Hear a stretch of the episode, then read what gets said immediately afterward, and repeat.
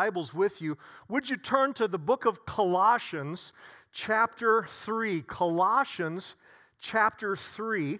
We, we uh, were here last week. Um, the book of Colossians is, is, was written to a gathering of believers. That's very important to understand when you read some of these books of the Bible, particularly in the New Testament, that they were directed to individual believers or churches uh, or, or, church uh, believers in regions or in cities. This was a, a, city called Colossae, and it was written to believers there. It was written to followers of Jesus Christ.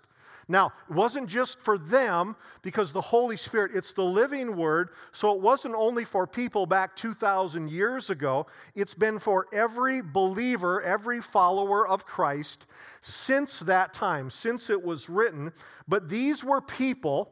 It was written to people who had begun a relationship with Him, people who had gone from spiritual darkness to spiritual light. That's really important because the directions that are given here is pointed not towards the unsaved. It certainly relates in many ways to them, but, but it's directed to people who are now in faith in Jesus Christ.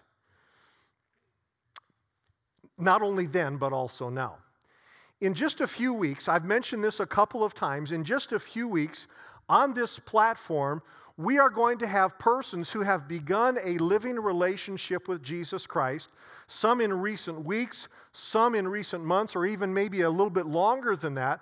But people who have begun a relationship with Jesus Christ are going to publicly declare that. You're going to hear just a very small part of their testimony. It's going to be recorded. You're going to see it on the screen. You're going to hear a little bit of their story of how they came to faith in Christ, what Jesus is doing in their life, and you're going to see them declare that through water baptism. Water baptism is a powerful directive given by Jesus so that people who have confessed their faith in Him, who have declared Him, having come into a new relationship with Jesus Christ, then publicly declare Him through this act of baptism. It's a powerful time. I, ple- I, I want you to be here. It's the 17th of November. It's going to be a very exciting time. If you've been a part of it before, you know that it's really one of the highlights. Now, I also add this if you have not, if you have a relationship with Jesus Christ, but you have not since followed that with the, the in, in, obedience to be baptized as Jesus commanded, then, then you see me or one of the other pastors following the service, and we will be glad to, to, uh, to, to give you the information, and you will be a part of what God is going to do, really, with all of us on the 17th. Um, what we're going to read this morning from God's Word, what we're going to read this morning again, is for every believer, not just the people back then, but for every follower of Christ, regardless of how long ago you came to Him. But it's directed to Christians. Last week, we looked at a part of chapters 2 and 3 of Colossians where it begins to describe how life in Christ is different from life in spiritual darkness. How when we came to Jesus Christ, and we accepted Him and we surrendered our lives to Him, now our lives are to look differently. That we died to some things, and now our, our behavior and our responses, the ways that we treat people, demonstrates our faith in Jesus Christ. Let me say that again. Our behavior, having come to Him, now our behavior and uh, the ways that we respond eh, to, to people or to situations or the way that we treat other people demonstrates our walk with Christ. It shows it.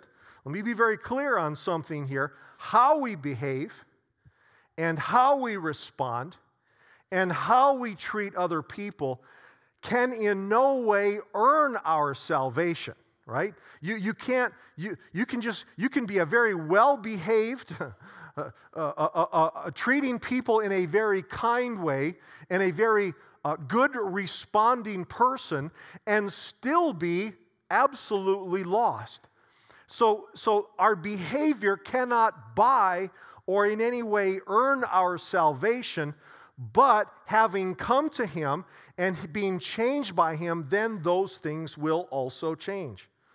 So, again, in last week we looked at closely at verse 5 of Colossians chapter 3, where it says that we, as followers of Jesus Christ, we are to put to death sexual immorality, impurity, that's another word for perversions, lust, evil desires, and greed. You see that there in verse 5. These, these five things are listed here, and, and most of them having to do with sexual sin. What the Holy Spirit here is telling us through the book of Colossians is that having come to faith in Jesus Christ, then our lives, particularly in the area of sexuality, is to look differently. It says here that sexual sin is very real, it's, it's destructive. But if we are in Christ with our bodies, we are to live differently than the world around us. We're to live differently. If we have faith in Christ, we declare our trust in Him, then this part of our lives is to be different. Now, here's the thing following a message like that, and, and, and I'll, I'll just being very clear with you, that, that's challenging message. The, the, the, spiritual warfare that went on prior to last Sunday, and, and it's, I'm not a stranger to this, but it was more than usual. And, and, and I know that I knew that that was going to happen because this is such a, a relevant thing to our times today. We live in a world that is so sexually corrupted that that I knew that it was going to be a challenge. And, and when we bring a message like that, invariably, people will often respond. And perhaps there were some here that responded this way. If, if you were here last week or you heard last week's message, invariably, someone will respond with something like this Well, this is my body, and I can do with it as I please. That I, I, I have a choice. This is my body, and I can do with it as I please. And I understand that, and I agree with it to a point only in the sense that, that we do have a choice in matters. We are people who have a free will. And even though God's word is before us, we can disobey it. We can choose to do whatever we want with our bodies. But if we are a follower of Jesus Christ and we say, this is my body, I can do with it as I please, you're absolutely incorrect. Because if someone is surrendered to Jesus Christ, they also gave him their body. Did you know that? The Bible says this in another place.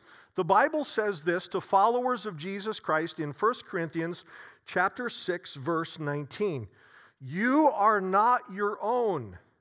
You were bought at a price. Therefore, honor God with your body, your physical body. That's a very pointed statement here. The Holy Spirit is telling not only the Christians in Corinth, but the Christians today, you're not your own. You were bought with a price. What price was that? Jesus, who died on the cross. Jesus paid the price and because he paid the price and you gave your life to him, you are no longer your own. We are to glorify God with our bodies because our bodies were purchased by him. Honor God, it says, with our bodies. So we can't say, if we're followers of Jesus Christ, we can't say, well, I know what, I know what God's word says, or uh, I'm a Christian, but I can do what I want with my body. You can't because it's not your body. We can choose to go against that, but it's not your body, it's Jesus' body. You were bought with a price. We're called to honor God with our body. I said this last week, and I always, I always want to give this kind of a disclaimer whenever we talk anything about sexual sin, uh, uh, that, that we need to remind, be reminded that that uh, because some were here and some were not, sex is God's gift to husbands and wives. God was the one who created the ability uh, for sexual relations. This is God's plan. It is a part of God's great design, but He, has given it to husbands and to wives. Sex is a wonderful thing, and it should be celebrated between a husband and a wife. Amen. Okay, not, not great, but it was all right. Um, let, me, let me give you another shot because uh, some of you, if you don't respond in the right way, you're going to pay for this later on, all right? So I'm going to give it to you. I'm going to say it real slow, and then, and then at the appropriate time, you can say either uh, like you, uh, amen, or you can, amen, all right? So you ready? All right? Sex is a wonderful gift of God, and it should be celebrated between a husband and a wife. Amen. amen.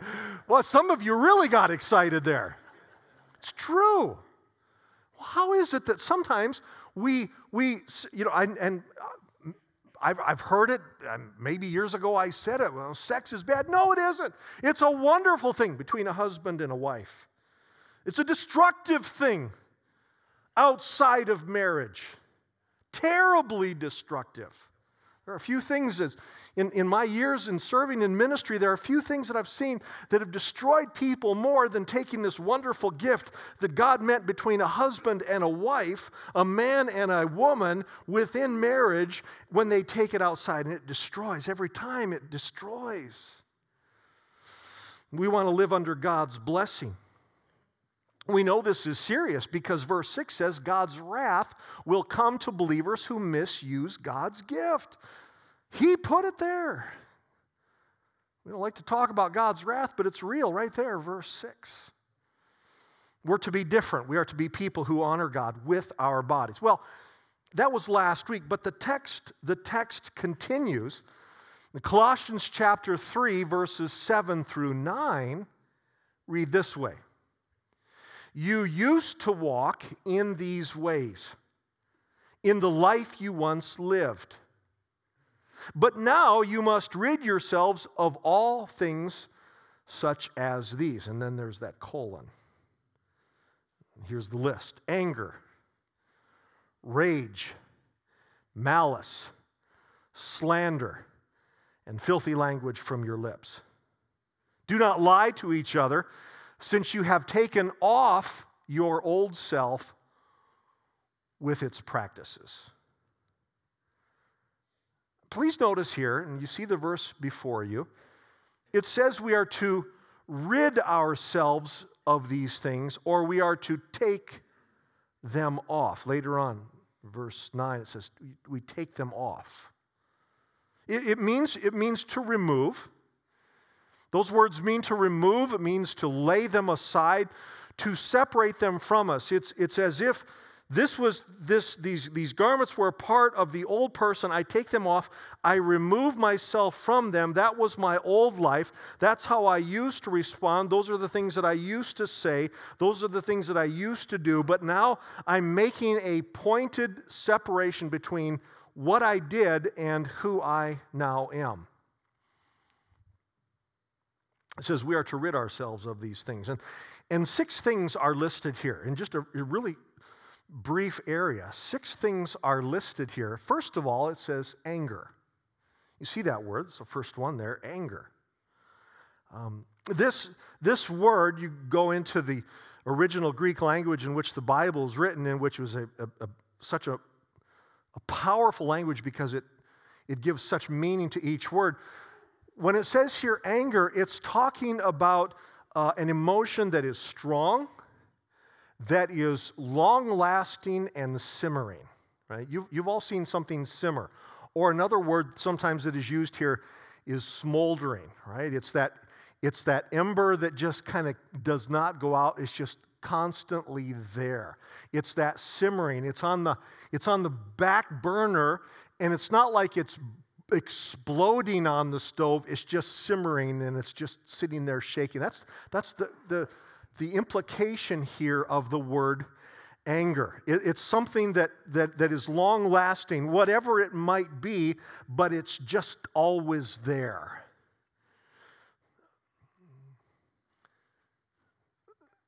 The reasons for it doesn't go into it, it just says that it's there. What it does say is that we are to rid ourselves, we are to get rid of it. God says that, that That was the old life. That's, where, that's how we used to be. But anger should not be a part of the believer's life, that simmering, smoldering anger. That if we have that, regardless of how it came, none of it is justified. If we have that, then we, we must do something about it. The second word that is used here, the next word, is the word rage. Some, some translations say wrath. It, it, this, is, this is different. This too is angry at its core, but this is an explosive anger. If the other one was kind of a simmering thing, this one is an exploding thing. It's fast burning outrage. It, it, it, is, it is all of a sudden, from one moment to the next, boom, there. And, and maybe it doesn't last very long, but it does a lot of damage in a short time. Um, you ever hear somebody say, Man, I, I, I got angry and it burned hot, but I got over it very quickly. Uh, do, do you know that uh, an explosion can happen in a very short time, but it leaves a lot of damage? And, and, and it says here this rage, this wrath, this explosive anger, God says, get rid of it. That that's, that's a part of the old life. That's, that's, a, that's a way that we used to respond. Isn't it interesting? In the previous verses, the one that we looked at last week, verse 5, it is, it is kind of more of an action, right? The things that we do with our bodies, or in the case of greed, with, with our things. Uh, that's, that's more exterior, right? The things that we do. Now it's talking about the things that are inside of us. This is a little bit harder, it's a little bit more subjective. An action is much more measurable than an attitude. But an attitude is just as destructive, in some ways more destructive than the action. Addressing someone's attitude a little bit harder, but he does it here. The Holy Spirit does it for us. So here's this, this, this rage. Malice is the third thing, the third brief but dangerous thing on the, this dangerous list.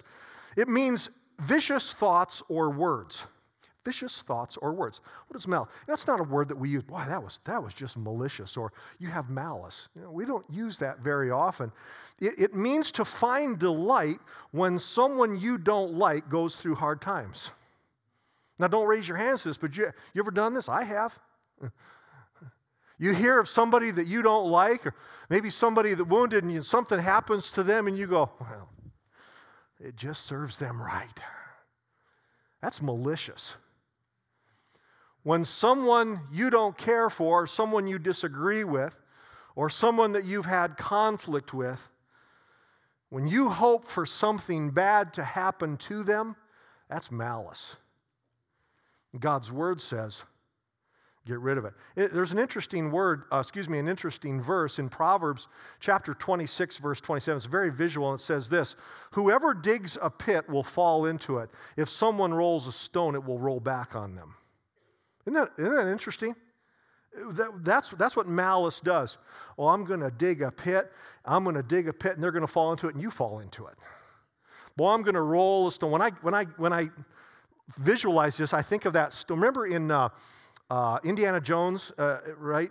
And, the, the, and the, the, the Lost Ark, and that big stone, that's what I think of. Boy, you're rolling, I'm going to get them. All of a sudden, the stone starts rolling back on you. That's what malice does.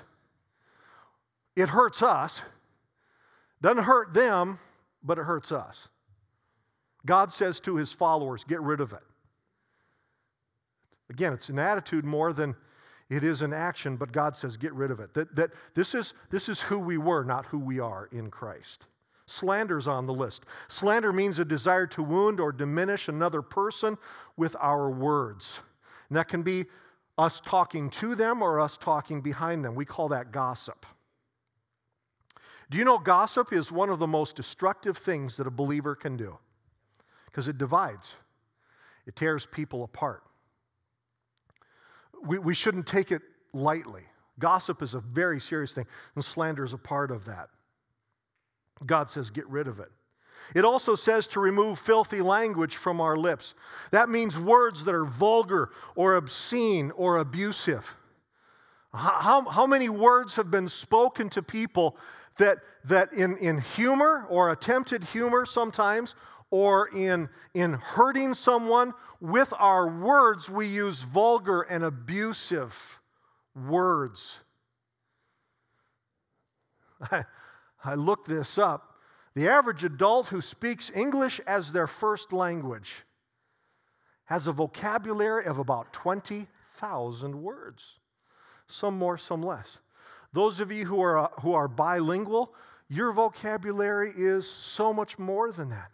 But if you just speak one language and that language is English, you know about 20,000 different words. But some people, just in conversation with them, you think, man, I think they only know about five or six words. You ever meet someone like that? Now, here's what I'm not going to do this morning. I'm not going to say, okay, put it up on the screen, all the words that we should. No, I'm not going to do that. Right? But we know that there are words that are just vicious, and there are words that are crude, and there are words that are abusive, there are words that are filthy.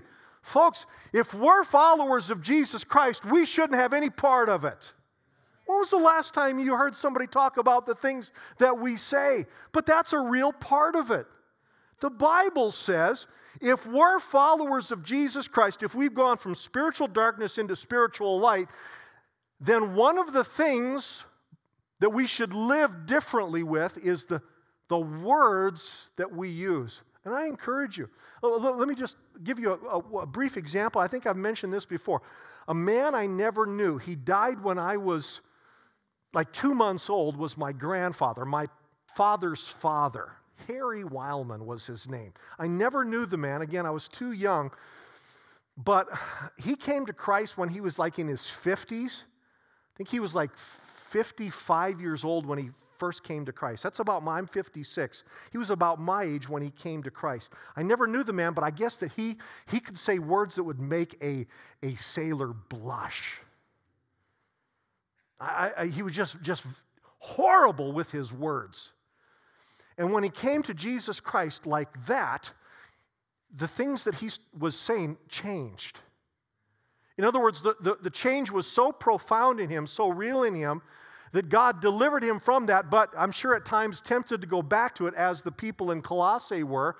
And the Holy Spirit says, don't go back to that our speech should be different. And so I'm saying what God, some of you, some of you are looking at this and you're going, I don't know if that's possible. What God did to my grandfather like 55 years ago, God can do in you. And what he's done in countless others. Um, and finally, it says in verse 9, do not lie. That too is with our words, right? We're told to put away words that deceive, that cover up. Lying is such a despicable thing because it breaks trust. Right? If you hear somebody lie, then you're wondering, well, are they telling me the truth now? It, it breaks trust. It's not just a one time thing, it, it breaks things. Proverbs chapter uh, 6, it, it contains another interesting list. Please don't go there right now. But it's a fascinating list. It says it's seven things that God detests. That's not a bad list to look at. Look at it later, but it's a, you know, cause, you I, personally, i it's good to know, okay, God hates this. It says six things that God hates, seven things that he detests. And then he lists them. Don't look at them now, but look at them later. Here's the thing lying or telling lies makes the list twice. Yeah. There are seven things that God hates, and lying is twice on the list. You're thinking, well, then why not just go with it? Maybe because he really hates lying. Jesus said, Satan is the father of liars. Lying is a despicable thing. If you tell lies, right, you, you, some of you heard this recently. If you tell lies, you're speaking the devil's language. and, and here in Colossians, this is a strong message. This is a strong message. The other last week was dealing with our bodies. Now it's dealing with our words. God says, get rid of it. Get rid of it. Our words. Our words. The, the words that we say. or the words that we think, our words reflect what is inside of us. Our words reveal our inner thoughts like nothing else. You go on a 50 mile road trip, that's not a very long road trip, and you start conversing with someone, and you will find in a short time what's inside their heart. Our words reveal a great deal. Jesus said, in Luke chapter 6, Jesus said, It is out of the abundance or out of the fullness of the heart that a person speaks. Whatever's in their heart, Jesus said, they're going to speak from that. Their words reveal what is in their heart.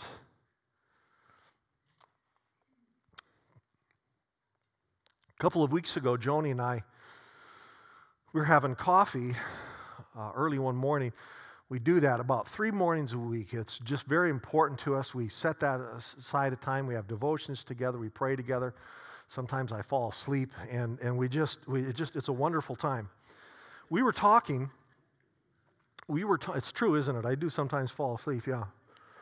Um, we were talking, and Joni said something. Joni said something, and I, I don't remember what it was, but when she said it, I flared let's call it what it, I raged. For about 20, I wasn't angry at her, I was angry at, and, and wasn't so much angry at what she said, but I, I was angry at something that she brought up that was there. And, and I just, for about 20 minutes, I didn't say bad words, but I said, I, I, I, was, I was raging for about 20 seconds, and then I stopped, and her eyes were really big.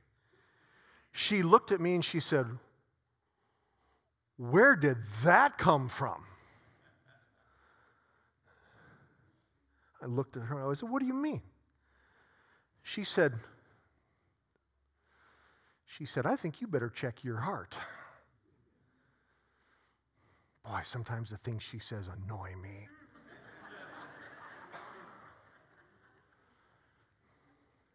she was right. And I said, You know, yeah, I didn't even know that was there better deal with that. Now, I think I did deal with it because now, for the life of me, I can't remember what it was. Ask Joni. I don't know. But I, I don't remember what it was. But boy, it reveals what's in our hearts, right? Our angers, our emotions, the, the, the things that, that, that prick us and prod us. All of a sudden, boom, there it is. I, I'm going to say something. Now, this is not, this is often toward, this is both to believer and unbeliever. But you know, there is so much anger in our world. How many know there's a lot of anger in our world today?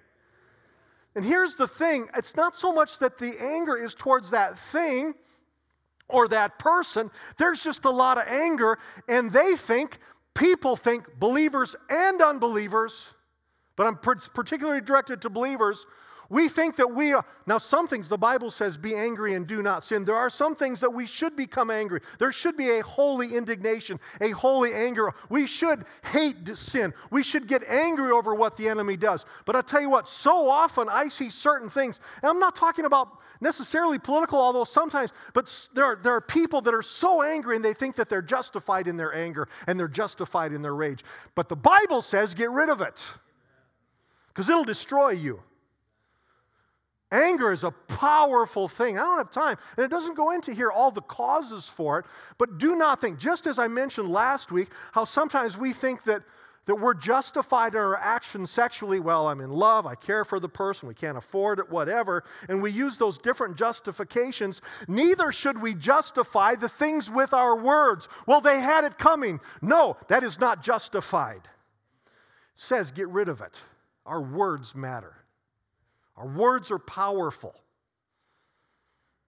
If we are in Christ, we are to live and we are to speak differently. Let me say it again.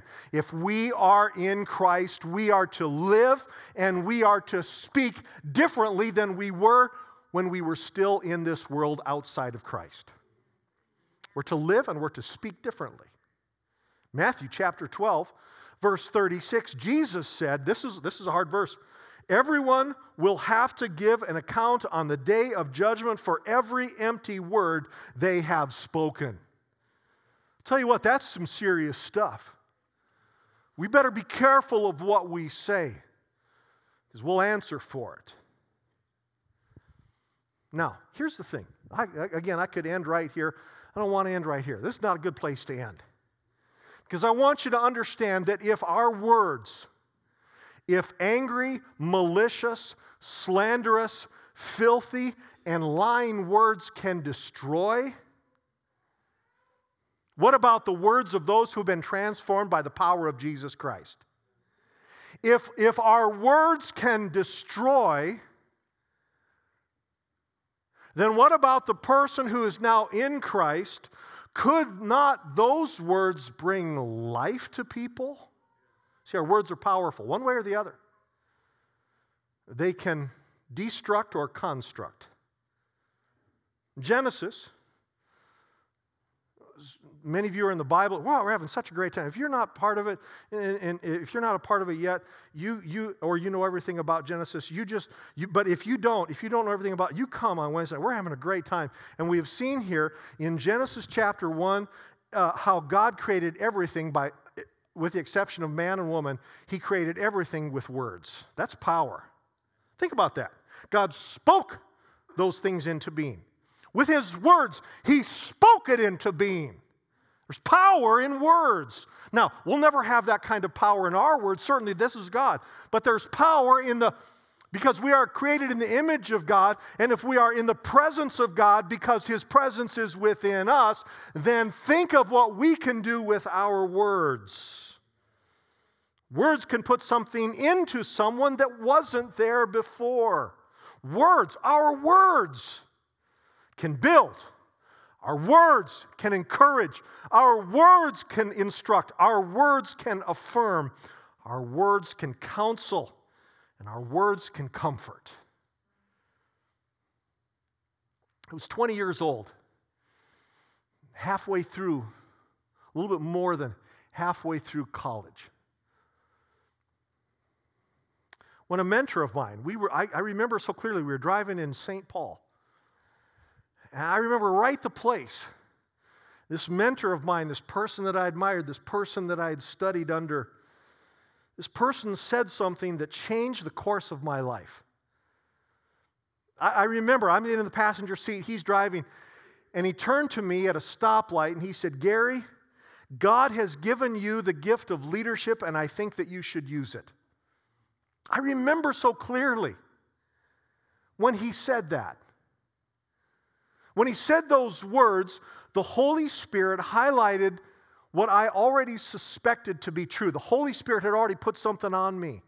And I was beginning to be involved in some degrees of leadership, and I liked it, but I wasn't sure about it. But he recognized something the Holy Spirit had already put in me, and that words, that man's words, confirmed it. In the years since then, from that time to now, I've never once run from any kind of leadership. But it began in part when someone turned to me and said, I recognize this about you. God has placed this upon you. And I think that you should pursue it. How many times have there been when the Holy Spirit prompts us to tell someone, and we go, oh, I can't tell them that? It may be those very words affirming what God has already put in their hearts. In fact, in some cases, be very careful with this, but directed by the Holy Spirit, God can use you to put something into the heart, into some, some kind of a vision, a, a, a, a seed of vision into somebody's heart that wasn't there before. And while God spoke creation into being, God can use your words to speak something into somebody's life that wasn't there before. See, words have power. Parents, your words are powerful. Parents, your words are powerful. Parents, regardless of the age of your child, I'm not simply talking about the age of children that we saw up here a few moments ago. But parents, the right words can affect generations to come. Proverbs 18, verse 21 says this The tongue has the power of life and death. I want to be careful that we don't look back as much as we look forward. Some of you can look back and you saw some things that were said by a parent that perhaps brought death. Some of you can look back and you can see things that brought life. But I'm speaking to presence now, parents now and parents in the future, and that is you speak life into your children. You be careful of your words. You be careful, regard, they may be 25, 35, 55 years old, but you speak life into your family, not death. What you say to your children, regardless of their age, will affect them and generations beyond them. Teachers, oh, teachers, your words matter. You have those students for just a brief season. Teachers, Understand why James said, Let not many of you become teachers, and that you shall incur a stricter judgment. Parents, excuse me, teachers, you have them for such a brief season, but your words can influence them for a lifetime.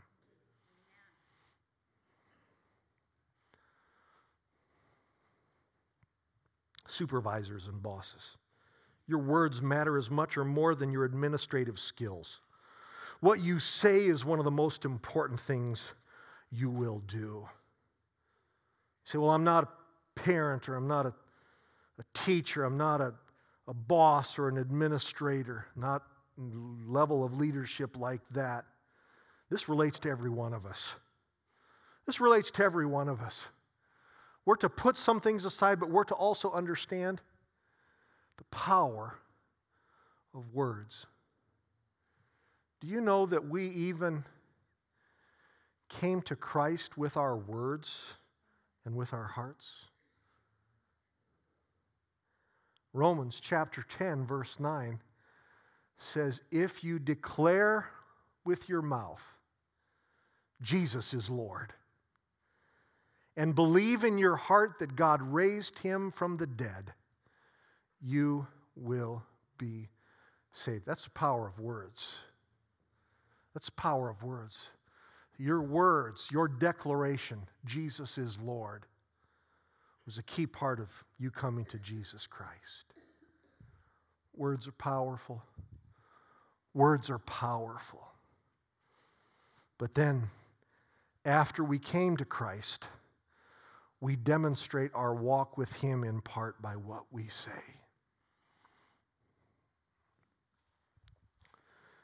That list that you saw up there earlier it's a hard list. Those five things. Would you do an inventory? Would you do an inventory? Would you allow the Holy Spirit to just do a scan, a Holy Spirit scan of your words? Would you pray with me that God will, by His Holy Spirit, when we hear our own words, that our words will speak to us and reveal our heart. Our words. This morning, I want to pray with you. But I want, I want to do it differently um, I think a closing prayer unlike I've ever had here before, because you're going to pray it. I want you to use that voice that God has given you, that mouth that God has given you. I want you to use that, and I want you to pray a portion of God's word with me. Would you please stand? No one leaving. We're almost done, but please remain here in the room. I want you to pray a portion of God's word with me. Let's put that, that Psalm 19 reference up on the screen. Psalm 19:14 reads this way, "May the words of my mouth and the meditations of my heart be pleasing in your sight, O Lord, my rock and my redeemer. Isn't that powerful? That just kind of says it all right there, doesn't it? See, it's not, not just talking about the words of my mouth, but the heart behind it, the, medit- the things that I think about in my heart. Remember, Jesus said, it's out of the abundance, what's, what's, what your heart is full of, that's where your mouth is going to speak. May the words of my mouth and the meditations of my heart be pleasing in your sight, O Lord, my rock and my redeemer. When that was penned, the psalmist there in verse in chapter 19, the, the 19th psalm, um, it's a prayer. And I want to pray this. In just a few moments, we're going to close. Um, our wonderful sound personnel are going to put some, some background music on in, in just a moment when we close. Um, and these altars, as always, are going to be open. There may be some of you that uh, need to come down and, and just spend a little bit more time. And that's more important than really anything else that we could do this afternoon. So please know that these altars are, are going to be open. But I would like us to, I would like us in closing to pray this prayer. Can we do that? And then when we're done, I'm going to, I'm going to close in prayer, and then these altars will be open, or if you need to go, you certainly can. But I want us in a very holy moment to pray this. We're going to pray it out loud. We're going to pay, pray it twice because it's short. But if you agree with this, and if this is your heart's desire, that your walk with Christ will be reflected in your words, let's make this our prayer. If you have not surrendered yet, surrendered your life to the Lord Jesus Christ, and I want you to come down to this altar right over here. To your right, my left, Pastor Brad will be here to meet with you and lead you into a walk of Jesus, with Jesus Christ. That, that, that changes everything. But if you have experienced a relationship with Jesus Christ, if you're walking for, with Him, then would you join me? Let's pray this together. May the words of my mouth and the meditations of my heart be pleasing in your sight, O Lord, my rock and my redeemer. Let's pray it again. May the words of my mouth and the meditations of my heart be pleasing in your sight, O Lord, my rock and my redeemer. Can we pray it one more time? May the words of my mouth and the meditations of my heart be pleasing in your sight, O Lord, my rock and my redeemer. Lord Jesus, you've heard the words of your people. You've heard these people say, Lord, I thank you for giving yourself to me, and I'm so grateful that my life is in you. But now, because my life is in you, may my words, the things that I say, the things that I meditate upon, may they be different and may they be pleasing to you. Lord, I thank you for your presence. It makes such a difference in our lives. It makes all the difference in our lives. Without you, we're lost. Because of you, we're going to live forever. I thank you. But now, Lord, while we're still here, we're going to interact with people. There are things that are going to happen that are going to frustrate and bother, stir us up. But may our words, may the things that we say, may they be different because we are in you. I thank you, Lord. Now I ask your blessing upon these men and these women, these young people. Lord, down to these boys and girls, these little kids who are going to be getting out of the uh, uh, early childhood ministries, the kids who are going to be getting out of AFA kids. Lord, we ask your blessing upon them. Thank you for what you're doing. May this week be different, Lord, because our because we've surrendered our lives to you, because we've surrendered our mouths to you.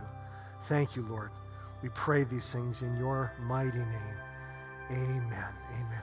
Go in the power and the presence of the Lord Jesus Christ.